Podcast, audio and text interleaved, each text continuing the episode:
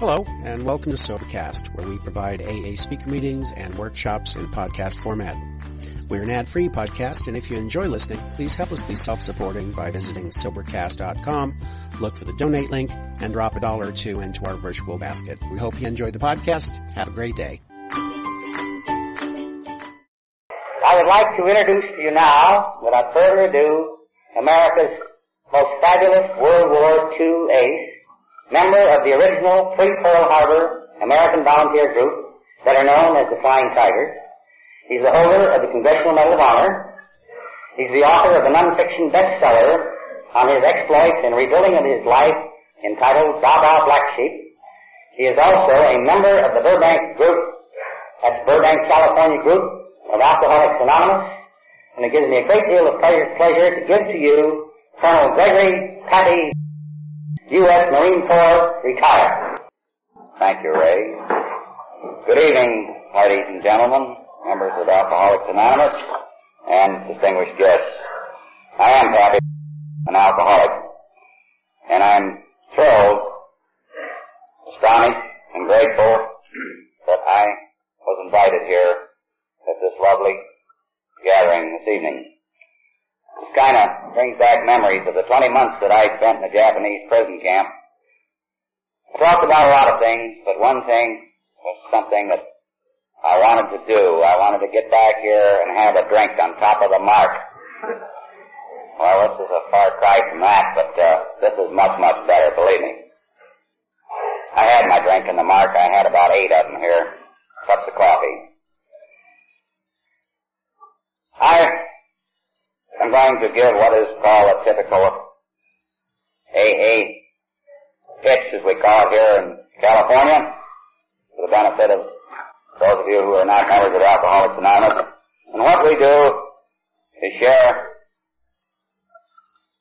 our strength, hope, and experiences with each other.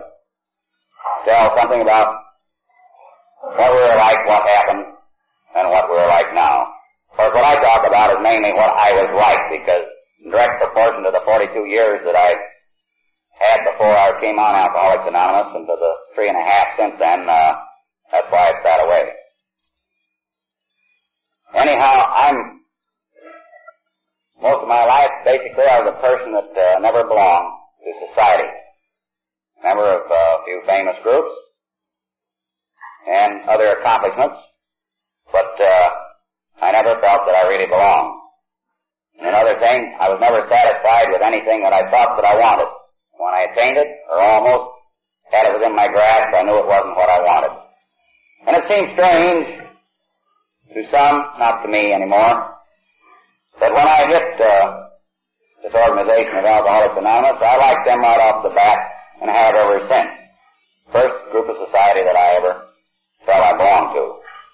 And uh, with this help, I've joined other groups gradually of society. I'd say taking my place in society like a normal person. I want to thank Paul for those kind words on the hero business. I uh, I hate the sound of the word uh, for myself personally because I was not a hero. I did just what I damn well pleased, and uh, I guess that was mixed up with being a hero. I'd have felt like running, I'd have done that too. So uh, we'll go from there. My drinking career didn't start until I was out of college and in cadet training as a Marine down in Pensacola in 1935.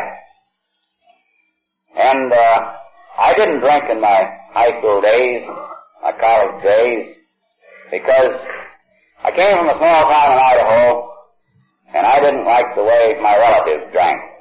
And uh, being a small town, everybody knew what everybody else did. They weren't alcoholics as I know them now, uh, but they sure as heck ruined Christmases and other great occasions for the, the kids.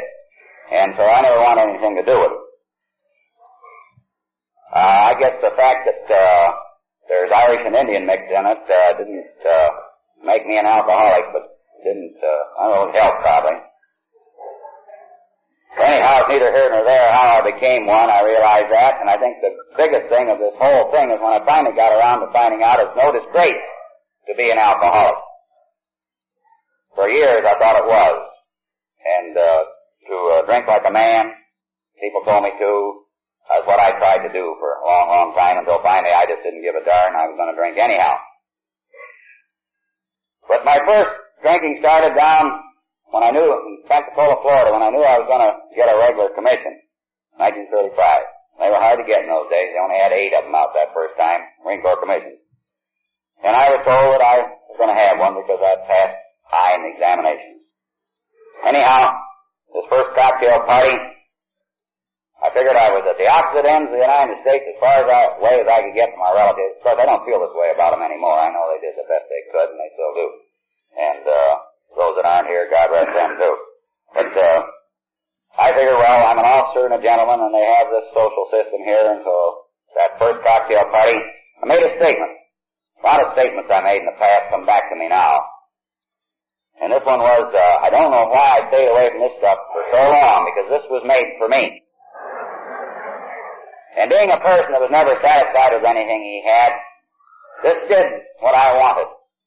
And as I made these frequent trips, the evening wore on into the bathroom. While I was washing my hands, I looked in the mirror and I became more handsome.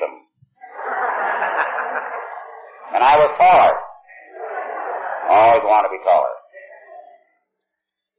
And I was a little bashful around women. But uh, liquor fixed that. Because uh, being a blackout artist from the start, I got the tale the next day that I didn't care whose garter I snapped that night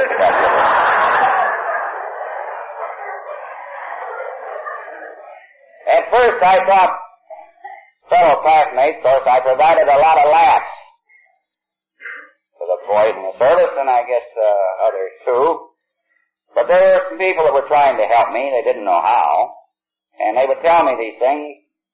Some senior officers too, right off the bat, in a friendly way. And, uh, about the drinking to slow it down, you know, just have a few and like everybody else, have a good time. So I thought at first they were trying to ruin my fun. And they were lying to me about uh, what they said I did. And I know uh, right off the bat there, I mean matter of a few weeks, I started telling myself, well I'm not going to have another drink until Saturday night. And a little later, I, I always did this where somebody could hear me because I wanted them to know that I was uh, giving forth, doing something for other people. And then pretty soon when the fences got a little graver, I said, I'm not going to take a drink for a month. And then as time wore on, I got to the point where I said, I'm not going to take a drink for a year. And at the tail end of this 20 years of periodic drinking, I said many, many times, I'm never going to take a drink as long as I live. Well, let's get back to the week deal. I didn't make that either. Long about Friday night, say, well, I'm a great guy to talk to myself. Say, well, I guess this is Friday afternoon. I'm smarter than the rest of these pilots around here and cadets. I know that. Also stronger. I don't know why in the dickens I can't take a few beers. The rest of the boys. So I talked myself into it. I'd have a few beers and then my favorite expression came up, this stuff bloats me.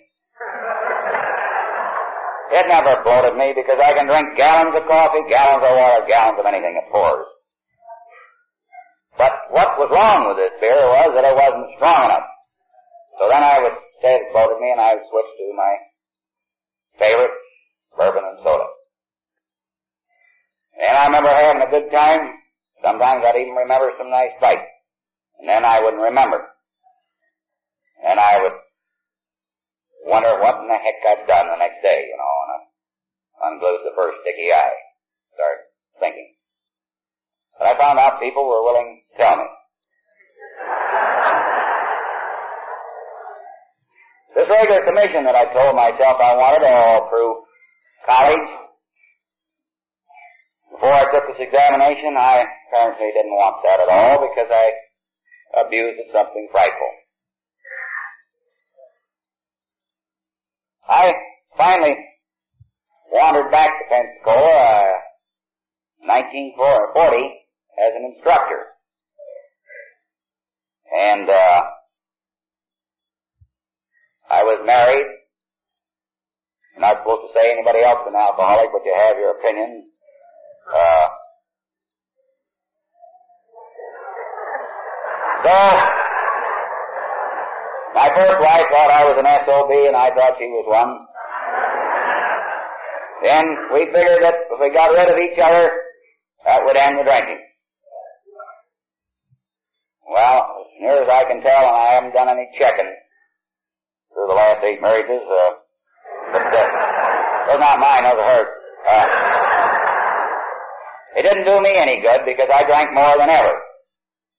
And along about 41 there, some of these nasty people, San Diego where I've been stationed, Quantico, Virginia, and so forth, wrote letters, mind you, into the Commandant of the Marine Corps and told him that I didn't pay my bills.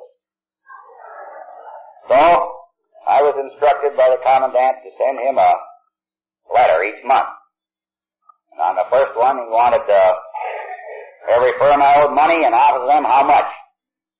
And each and every month thereafter, I was to put down how much I was paying on each one of these. Now, previous to that, I never found it difficult to lie verbally because I figured most people never remembered. But I found out it was just as easy to lie in writing. Those bills were coming down something terrific. Actually, I was proud of the results there. I had. But actually, they were getting higher. You know, one thing, uh, being a regular officer, you were obligated for $2,500 worth of uniforms, the full dress and all that jazz, you know, and, uh, I think I paid 40 or 5 bucks, I think, in, uh, six years. So, when they were, I had to have, I had to go somewhere, and they didn't have these, uh, ballistic missiles that are going around the moon at that time, or I'd have gotten aboard one of those, believe me. But, uh, I was solving, I was looking for an answer, and, uh, so I remember I cashed a check there in the San Carlos Hotel, and they were very lenient with the us regular officers because they knew that they could always get a hold of us.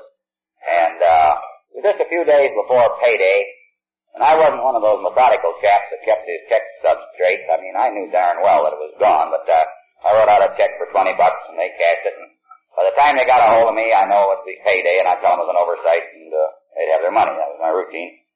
And I knew my answer was inside of that bar there, in that air-conditioned bar. And somebody said, boy, aren't you lucky? He says, gee, they're recruiting pilots to go over with Chang. And I said, well, how can you get out of the service and whatnot? I said, well, don't talk to me. I said, I gotta have a couple of three doubles here before I can think. And then the guy talked out and me about. I, I said, where is this recruiting man? Upstairs in such and such a suite. Up I went. And man, that guy heard the most story about the most fantastic pilot in the world. That was me. And, of course, I was talking to one that uh, was fantastic too, because he was a retired Air Corps boy, and he was in uh, the Lafayette Escadrille, and he wore his wings around in civilian clothes. And I, I can see that face to this day. Looked like a rubber sponge being massaged in a hand. He told me that there would be men leading us that had 20 years combat experience. Boy, I thought over my mind because I thought I was an aviation lover. Boy, this guy must be wrong because 18 years of that would have to be under a tombstone. And then he said we'd be flying against people who wore thick lenses and were not mechanical like uh, we boys were. Coincidentally, he was going to lead one of these squadrons too. And this guy, I thought, by gosh, he's still back in Gay Paris drinking champagne and uh, brandy with uh, Cherie. Anyhow, part of what he said had to be right. Oh, another thing which is very important in my character, said, uh, of course, we're getting 500 bucks beside a good salary, twice what we got in the service, for knocking down Japanese planes. Now, we weren't at war with Japan then. And he said these would be unarmed transports, nine out of ten of them. Well, that wasn't above me, you know, picking up money like that to pay off bar bills. So when he, we stayed two weeks here. I was in the third detachment that went over, and uh, we weren't supposed to uh, tell anybody anything but what put on our passports. These were made up in Washington D.C. This is a Roosevelt idea. And missionary is what they were, and we went around all these bars, and we told every bartender missionary, anybody sitting on the stool. So uh, they they knew we we were drunk, but uh, I guess they also knew we were nuts too. Maybe I should just speak for myself. But but uh, on the boat there, it was all it was all a secret. Here was this recruiting Air Corps boy retired, Lafayette Escadrille Wings. Had his uniform on, Lafayette Escadrille Wings down here, the other wings up here. It's supposed to be a secret. Down on the boat, shaking hands with us, tears coming out of his eyes, running down over those wrinkles. Uh, I won't use that word I use it a stag. It's like crocodile tears. And he says, he's awful sorry, but uh, he's not going to be able to go with us. And I didn't know that was the last group that was ever going out of there. I just knew it was the third. Anyhow, I got over in a league where we had no rank. They couldn't court-martial me, although people threatened to. And I noticed numerous things while I was over there. And the only reason I did is because being a drunk, I knew I was dead wrong. And if I'm wrong, I gotta find out how everybody else is wrong. And boy, I guess I did a beautiful job of it. And whenever I argued, I got sick, and I had some beauties over there. I got along uh, very well in a league like that without discipline, even though I was a pass-out drunk. I'll just give you one of my things. I know one night somebody, and I, they had every reason in the world to beat me up at any time. But uh, one night somebody did it, and I didn't remember or didn't know who did it. The next morning, I woke up quite early, and I asked who did it. And it was a chap that was sound asleep in his cot. And so I thought, uh, well, my psychology was is to have people fear you, and then they won't uh, bother you at those inopportune times when I'm unable to fight. Not that I disliked it, I loved it. And uh, so I tipped this fellow off the cot, and uh, of course he never did get to his feet. And uh, I'm sorry to say I walked on his face rather severely a few other places, but anyhow, people let me alone when I was walking around blacked out. I was teaching him a lesson, I told myself. I know a little lighter side there, uh, one of my pilot friends over there, a wonderful guy, I went over to see him at his, uh, apartment and have a lovely swimming pool there and one of his newer friends there insisted that I take a drink. This was a short time ago and I said, no, I'm not drinking today. And, and this guy kept on and so fellow Smith says, he says, for God's sake, don't insist. He said, uh, well, I, re- I like the way Greg is now. He says, I remember when we were sitting in that Adobe bar there in Kunming, China, and he said we'd be lying politely to each other, you know, spinning yarns. And he says that big thick door would shudder and the Adobe would fall off around the door jamb. He says we knew what was coming in because he says this guy never opened the door with his hands. He just kicked him in. He'd come in with his hair down his eyes. I don't have to worry about it much anymore. And, uh, said he knew what he wanted. He wanted to fight, and he says he didn't even know who his friends were. He fight everybody. Course, the big fight I was fighting was was booze, and uh, I think that was basically the cause of why I fought everything else. I left this uh, group a month early after telling off and all. I'm not sorry I did that, but it's just the manner I did it that I shouldn't have chosen that way. But that's neither here nor there. That's all gone. That was what I was like. I got back home. Word was sent ahead. Tried to keep me out of the Marine Corps. So I parked cars for a couple of months. The same job I had when I was on my way through college in Seattle. That's all I could get. So I decided to uh, go over everybody's head. So I went down to one of the state liquor stores, got a couple of bottles of bourbon. Was well into the second one when I had a three-page night letter masterpiece, I call it, composed to the Secretary of the Navy. And when I read that off over the phone, it was no strain. Not with a good fifth and a half in me. Not that the amount has anything to do with it, the way you feel and think. But I got results. I guess they must have kicked aviation headquarters around there, and uh, well, I put such things in there. Understand there's a war going on, and nobody's doing very good today. There's only so many aces, and incidentally, I'm one. I have six planes. I understand the United States uh, stands up for it. It's uh, the deals it makes, especially the ones in writing. In case you're interested in mine, you'll find it in Admiral Nimitz' secret safe. That I'll be reinstated without loss of precedence. And this is one of Roosevelt's deals. So I did. I got it in two days, and uh, when I was, uh, I got four days delayed to get into San Diego, and I was thanking my lucky stars when I was on that train that they didn't ship me to Washington D.C. because they'd have killed me if I'd have blown in there. I got overseas. There's word sent ahead there to keep me out of the squadron. But again, I finally figured a way to have one commanding officer there who was desperate for some replacement squadrons I, I didn't really care much about except I knew he had a case of whiskey under his cot. If I barged in there, he would offer me a drink. I would engage him in conversation. Before he knew it, I would have a whole bottle of his whiskey in me. And this happened, and I told him how he could have a squadron overnight, and that's how this Black Sheep Squadron was formed. Because he was a man that didn't go, go back on his word that he made the night before when he was drinking. Of course, I wasn't that type. I was the kind of guy that wanted to help everybody. And uh, I promised things to everybody, including marriage, that uh, that that didn't. Uh, I mean, stuff that I knew would off in the future, and I wouldn't have to fulfill. But I did sincerely. Uh, I that was my way of wanting to help people. The only trouble was anybody that accepted my help was was uh, like the kiss of death. And the reason I wanted this squadron because I knew it was easy enough to shoot down a few planes, and I could live the life I wanted. I was the type of person that hated always, regardless of where I was along the ladder, the next two ranks above me. And out in the Marine Corps South Pacific, uh, that happened to be lieutenant colonels and colonels.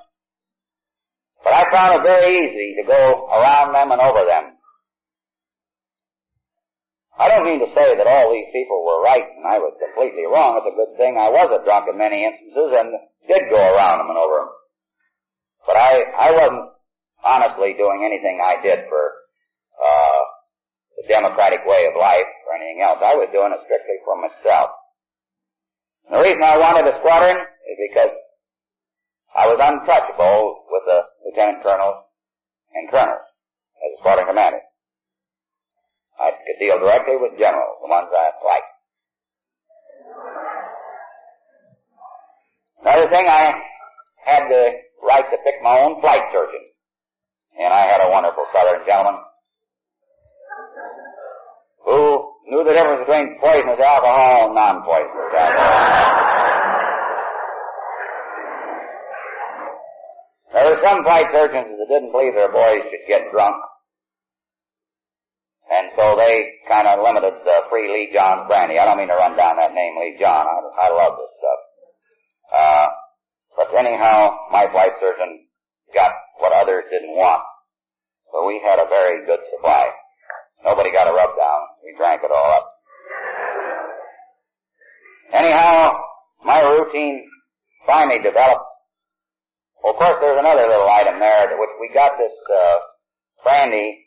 Whenever you were out in a combat zone and saw enemy planes, you didn't have to necessarily engage them, but you just see them in the air, and that was supposed to be quite a shock to the nervous system. Actually, I guess it was to many. But, uh, seeing the angry red meatballs, as we call the Japanese insignia, but to me, I could see those planes anytime, whether they're there or weren't there.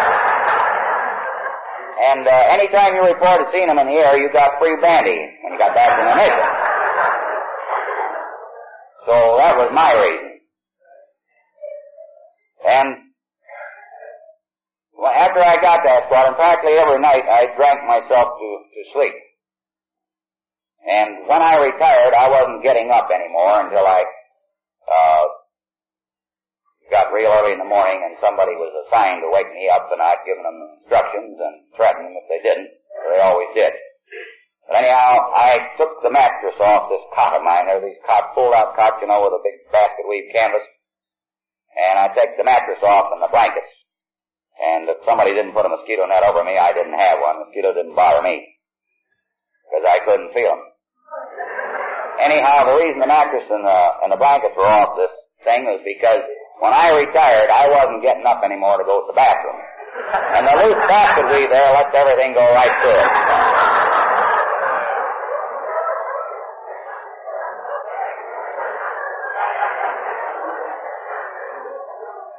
Boy, that's the life of a hero, huh?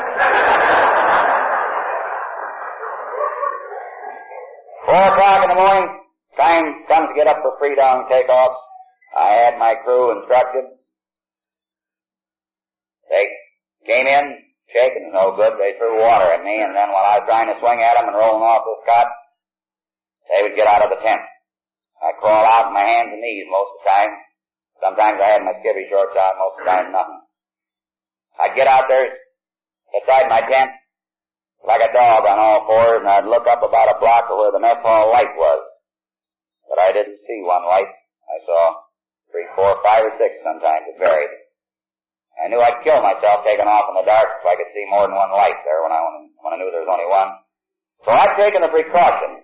We drunks are very unique in taking precautionary measures to get us on the road so we can get to our job, whether we're a bookkeeper, a painter, or or anything else.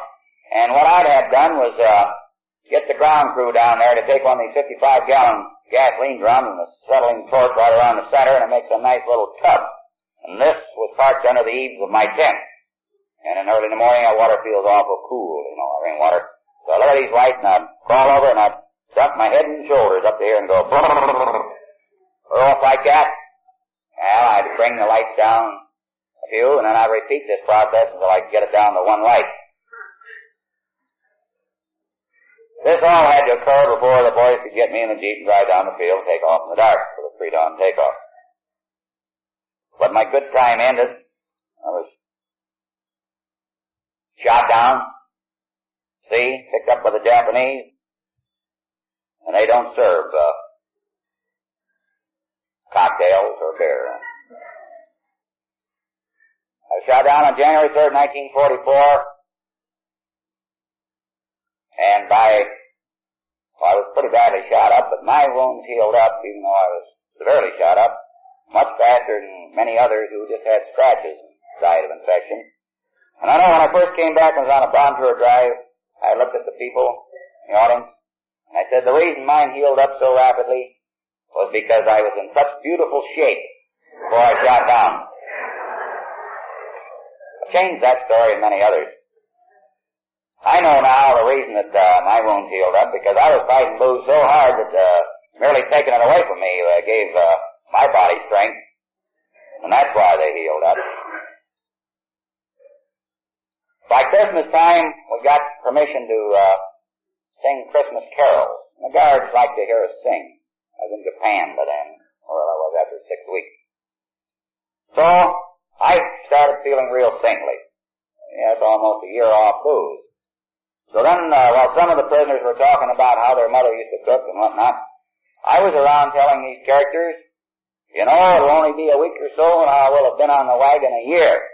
This time I knew darn well I was going to make it. They looked at me like I was completely back. Shook their heads. Well, who's to say? They're right. Anyhow, I didn't quite make that year, not even in the Japanese prison camp. The head guard there in this camp asked me if I was mind staying up and keeping the fire going for the New Year's Eve dealings. Now it seems at midnight every Japanese life starts, regardless of when he was born during the year.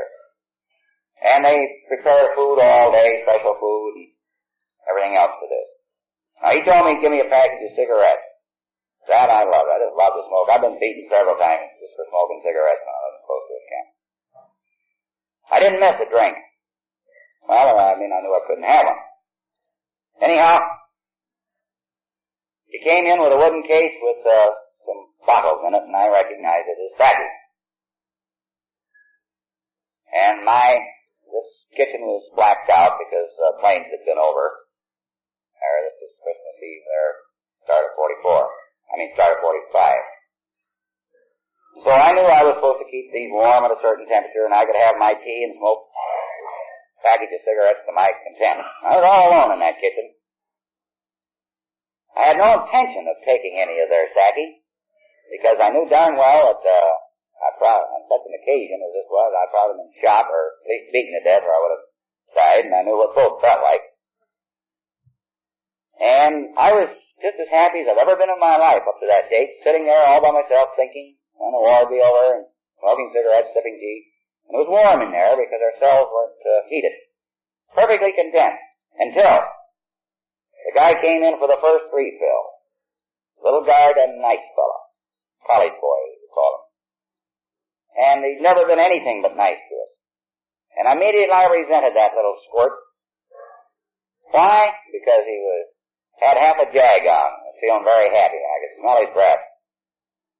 And then I started telling what a bunch of no good they were. I'd get away with this guard, I knew it. And I says, back home they give us all, all we want to drink every day. Well, that's so. And, and he says, well, I'll get beaten if I get caught giving me any sake. And uh, I kept on. He says, well, hurry up and get your cup. And we were issued three utensils, tinware, cup, what we call a rice bowl, a little larger container, and then a soup bowl was still larger. And these I had in the corner of the kitchen there in the dark. And I went over and I never even touched that cup. That was out of the question. I did finger momentarily that rice bowl, and I thought, the hell with it, I'll never get another chance. First class. I took the soup bowl back. Poor little guy's eyes popped right out of his head. I guess I practically sobered him up, and he uttered a Japanese expression which means a lot. He said, on. And uh, I said, well, uh, let your conscience be your guide. Just put what you want in there. And he put a little over half full, and he cautioned me to keep this in the dark and get it down as fast as I could, and if I got caught, not to tell him where I got it. I, his hand was around his shoulders, and I said, we're friends. I said, you can count on me to the end of this earth. I got that thing down not because he wanted me to get it down in a hurry, because I wanted to get it down in a hurry. It was just a couple of gulps to get that down. Boy, I was waiting for that warm glow. Lighted a fresh cigarette, sat down there. And I started damning these guys mentally. Uh, well, what the heck these squares doing? There isn't even any kick in this junk. That glow didn't come. At least I thought it didn't. Then during the evening, I lost track of time, but uh, several other guards came out, and some of the real nasty ones. But they weren't nasty to me anymore, and they didn't have to walk in there. When I'd hear their footsteps, I was right over there, and I had that blackout curtain open so they could walk in. My arms were around some of the real rough ones too, and I got sake out of everybody that came in there. What a bum! But I, and then I thought, well, by gosh, these guys, what kind of a party is this? They're not coming out here anymore. Of all, track of time. I, of course, I might say here, I've been accused of being drunk by my wife, my bosses, commanding officers, officers of the law, everybody else. But I, ne- I, I would swear them down I was never drunk. To me, when I was drunk was when I wasn't even, I wasn't even drunk if I were laying on the floor. As long as I could see you, drop you, I was not drunk. But when I was blacked out and couldn't remember, then I would admit to being drunk. But uh, anyhow, I was getting along this stage there, and uh, so the thought that I said I would never do in my mind, I did. I thought, well, these squares are never coming out here, so I'll just help myself to a bottle of their whiskey. I mean, their sake. And I guess I must have uh, demolished one whole bottle. And then something happened, which was unusual, because what should have happened, I should have passed out right over that case of with uh, sake. But I didn't. I, I thought I heard a, a voice or ring. It was cussing myself. It says, Boyington, you no good lying so-and-so. You've always said you want to sleep warm one night. Why the hell don't you let well enough alone? You'll stay warm all night with a sake and you go and go to bed. And I was in, in the process of answering myself. Remember I leaned forward on the stove and to steady myself, my right hand went out to steady myself I saw steam coming up off my hand there, so I had to get that off, so I put my left one down, and got the right one up. Then I saw steam coming off the other one, and then I staggered out. I remember slipping down in the ice and snow, but it wasn't cold. And I don't, I don't think there was any guard on duty. Anyhow, I got in there. I didn't have to wrap, wrap up in my cotton blanket, uh, because I'd have stayed warm all night. I got permission to sleep in the next morning, but of course that didn't mean anything to me. I heard two guards arguing about heat. The head guard said he could sleep in. The other one says, yes, but Stacky. Uh, boy, oh boy, this is just like home or any other place. They always notice it, don't they? So I got up and bowed politely and asked for permission to go to the bathroom. You had to do that there. And I went out and took this pump of cold, ice cold water out and back and pumped it all over my head and shoulders in that winter weather. Try to get by so that they wouldn't find out. I'm sure that some of those guards knew, but they were just nice enough guys not to turn me in. Because they didn't want to see me beaten to death. So even in the Japanese prison camp, I mention this merely for those of you to realize that uh, the boys in the sheriff's department or the police department, they haven't got a chance with you if the Japanese guards can't do it. You gotta be that desire within the person himself. I don't care how mean your wife is or how mean you think she is. You can't do it either until you want to. And vice versa. Like you talk about periodic drunks and the, the guys that drink straight through, there's no difference in drunks. There's only two kinds of drunks, male and female. After the war was over, I decided that, excuse me, I decided that I wanted to be a different person because the first indication I got was that whiskey didn't go down so well. Everybody was offering me water glasses full because I guess they remembered how I drank. And of course, I was never declared as a prisoner. Everybody thought I was dead. They'd even given me the Medal of Honor posthumously and the Marine Corps dug up a Navy Cross to go along with the Executive Department's decision. They'd even put out Marine posters on me as a recruiting thing. And they'd even written nice stories about me. And uh, they'd even dedicated a park. Was really a great guy, great tactician, you know, and all this baloney. Nothing too good for you when you're dead.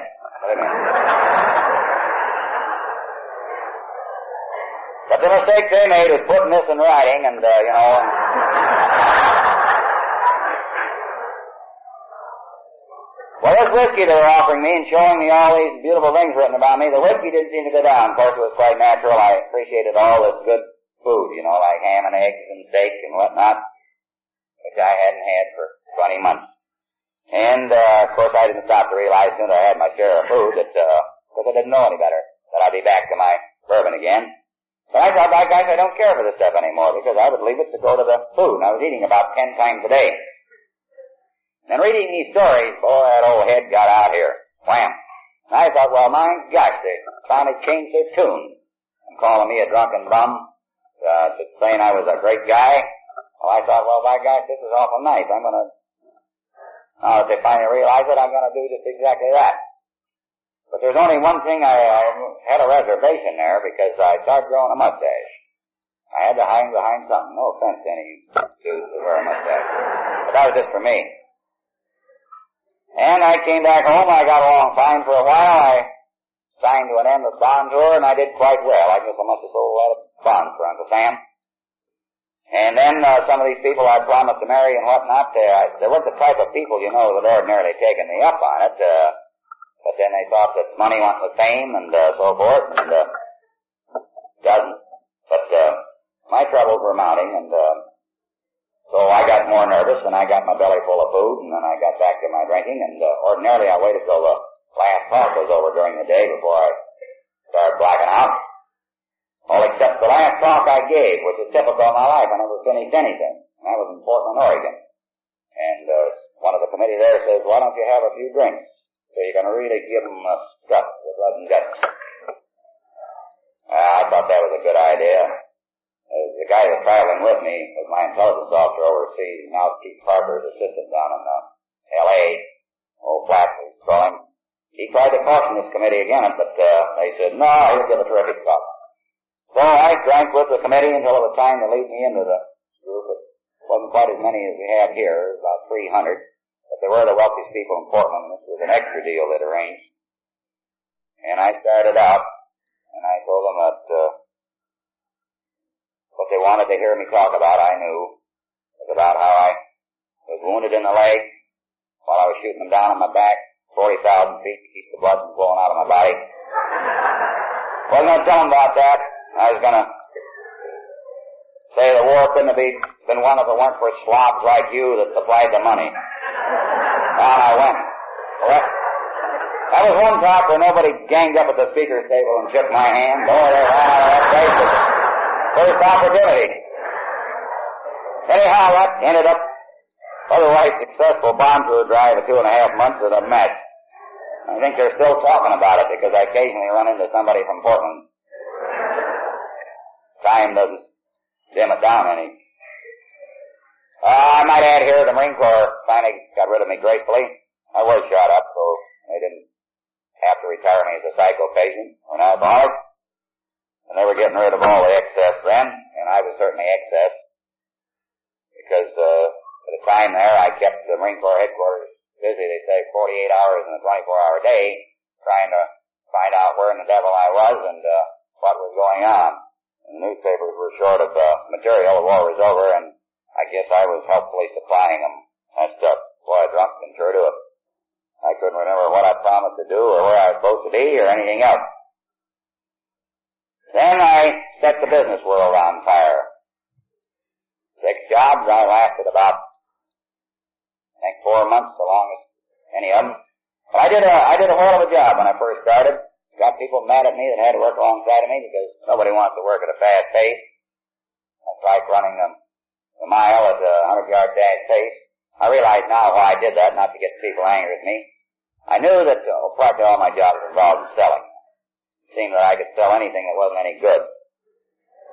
And of course, when you're in that type of produce, uh, they'd hire the devil himself. Anyhow, the reason I did this is because I knew a big fat drunk was coming up, and uh, I'd already had a couple, and uh, and they forgive you if you're you're bringing the company some business for a few drunks and uh, high expense accounts and whatnot. But when I figured the handwriting was on the wall, boy, I'd go in and resign. It's happened in all cases. And in all except one, they offered to better my monetary enumeration, and all of them they offered to better the conditions. But I couldn't resign just like a normal human being. I had to go in and put on a show.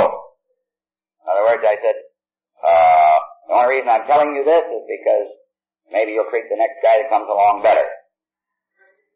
And I, and then when they'd offer me this, I'd say, no, I can't do that. I said, maybe you don't know me very well. But when I make up my mind, I stick to it. Wow. Anyhow, that's the way I left. But I finally found my, my job. I stuck at this for six years. I was up here calling too. The last week I was up here, I don't remember any part of it. But, uh, alcoholics find their place under the bridge or down here on, what is it, Howard Street or whatnot. Amazing thing. Uh, people think that, uh, all of them are down places like that. They don't realize you can be the president of a bank or, or numerous other important jobs and still have the same disease. But it's so true. Anyhow, this was with one of the national breweries. And three days after I started there, I found a job that you didn't have to report in in the morning. Now, that's very convenient for a guy, just like the old tub out in the South Pacific, because sometimes I had a little trouble getting the old eyeballs back where they looked halfway decent and putting lotions on my face and all this stuff, you know, so I look halfway respectable. And, uh, not having to report in, whatnot, there's a couple times there were ten days before they heard from me. No, twice during this job of the brewery because I thought this was my job. No, another thing, this expense account was twice the size of my salary, and then I didn't have to listen to my wife saying that I was spending any of her salary on booze. Of course, it worked out, many times you got a call for God's sakes, go down, borrow 600 bucks, I don't know why I that figure from the Bank of America, put it in the bank. Why? Well, I didn't know how many checks I'd written. So, the expense account wasn't enough. Anyhow, I figured they were about ready to relieve me from this wonderful job. I figured this was my true career. Because being paid for drinking, gosh, what could be sweeter? So, first I went to a psychiatrist.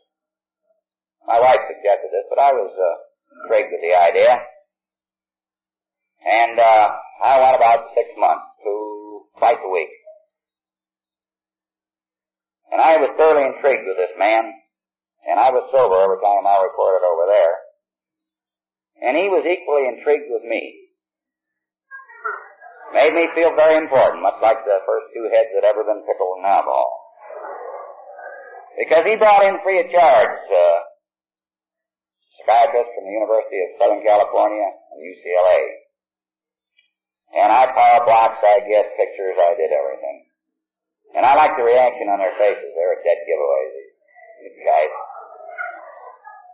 Well, after about six months there, something happened. One night my wife received a telephone call from a bartender in Hollywood and said, you better come down and get Pappy before the police get him. He's asleep in the middle of the barroom floor. So, Franny came down and she got me. Got me in the car, and by the time we were going over the Cahuenga Pass into the valley, I started coming to a little bit, and I noticed she didn't turn off this barroom turnoff which goes down the highway. Going straight ahead. I said, hey, you aren't going home. Says, no, you've forgotten. This is your night with a psychiatrist. I said, I can't go there. I'm drunk. Oh, yes, you are. Oh, she drove me down there, and this was consultant night. Some young doc in there on the university. And I noticed uh, at the bat this young doctor especially was frightened with my appearance and whatnot. So this pleased me. So I grabbed him by the coat there, a handful of the coat down about the waist, and pulled his coat over to the pail and grabbed that. I leered in his face, you know, laughed, and I picked him up and sat him on a table and said, let me do it to you tonight, Doc.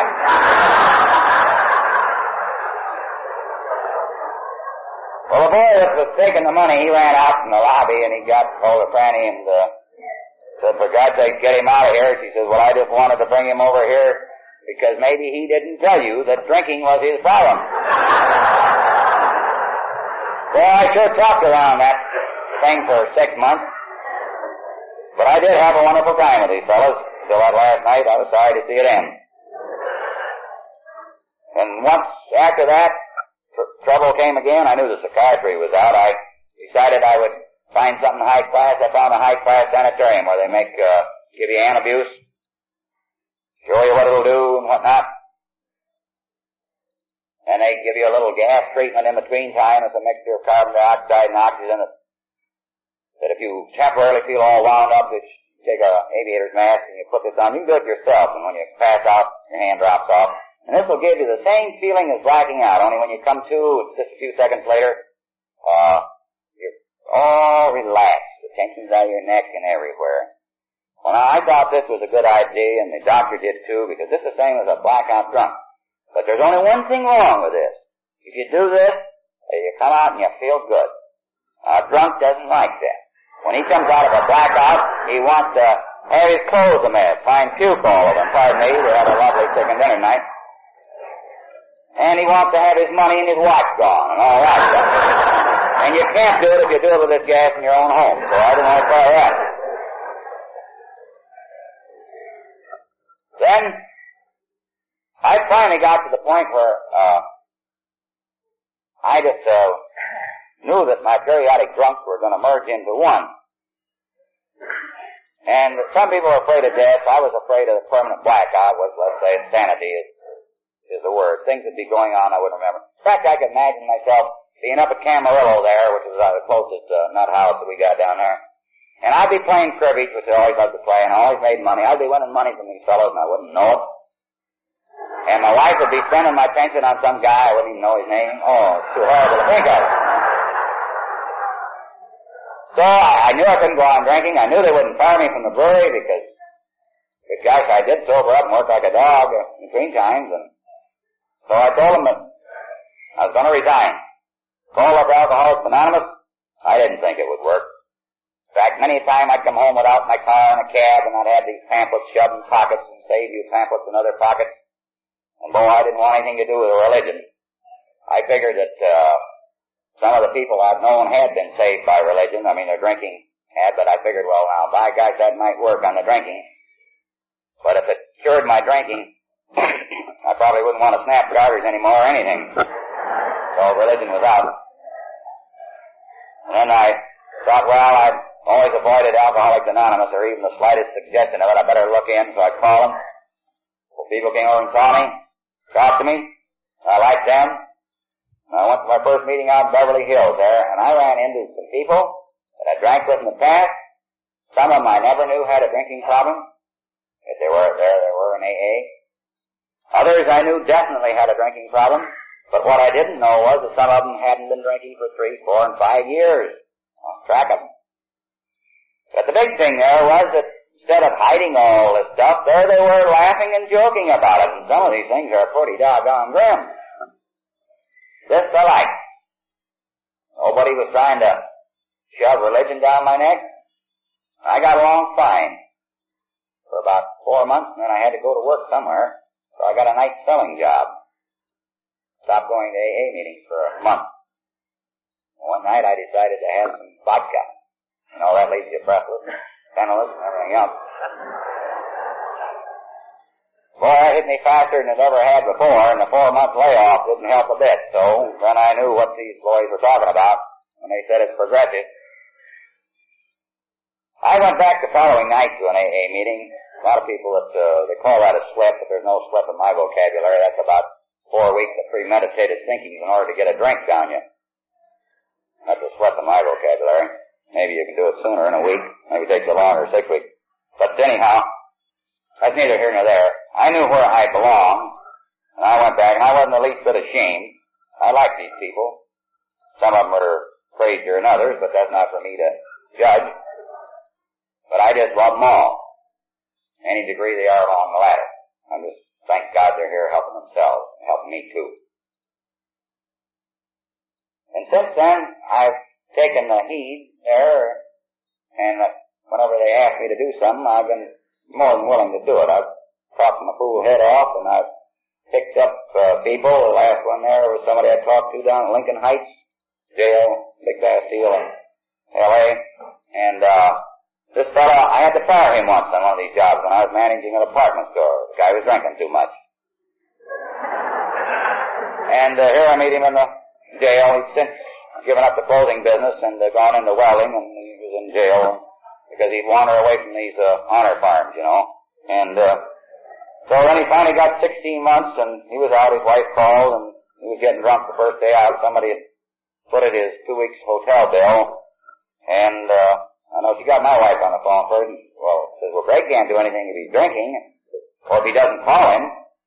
So a couple of days later, he calls me, and I go down and I get him out of the hotel. He's run up a few other bills there, and uh, so I take him out to one of the places we sponsor out in the valley, uh, 12-step house for men. So I get him, get him all lined up in there, and while I'm in the back room paying the bill, get out, he's already left. So you have those things happen. Uh, first they bothered me, and now I realize that all I can do is what I can, or tell them about it, or lug them out to some place where they can talk AA, and if they want to walk out, well, that's their own business. So no doubt the poor guy's back in the jug again. I don't know, but uh, it's the best place for him if he doesn't want to try AA. But for myself, as I told you, I found the place where I I actually feel a part of, and it brought me back in society. But more important than that, I love this way of life, trying to live a day at a time, which I never did. I was a dreamer, always planning the future and unhappy today, or cursing myself for stuff I did in the past. I do many things now that I did in the, in the past, but I don't cuss myself anymore. I still fight verbally, sometimes physically, but not unnecessarily. And, uh, I for years went around bars here, even in this town. When the kind police force would take me back to the hotel. You know, I swear you can't get arrested for being drunk in this town, because God knows that's right. Anyhow, I, my favorite subject. I was never talk about flying. I knew a little too much about that, but I could uh, sure talk medicine or psychiatry and uh, people say, well, you ought to write a book. I said, as a matter of fact, I got one just about completed, and you'll see it on such and such a day. Well, when I got sobered up, I found out I had some time on my hands, and I made good that threat. I am an author now. And I've made good a lot of other things I drunkenly boasted about. The only regret I have, I won't have enough years in my life to make good all the things I boasted about. But I am contented and happy and getting more so every day that goes on. And in this way of life, I want to thank all you people for having it here when this drunk came in the door the first time. You're a wonderful audience. Thanks for listening to me, and good night. God bless you.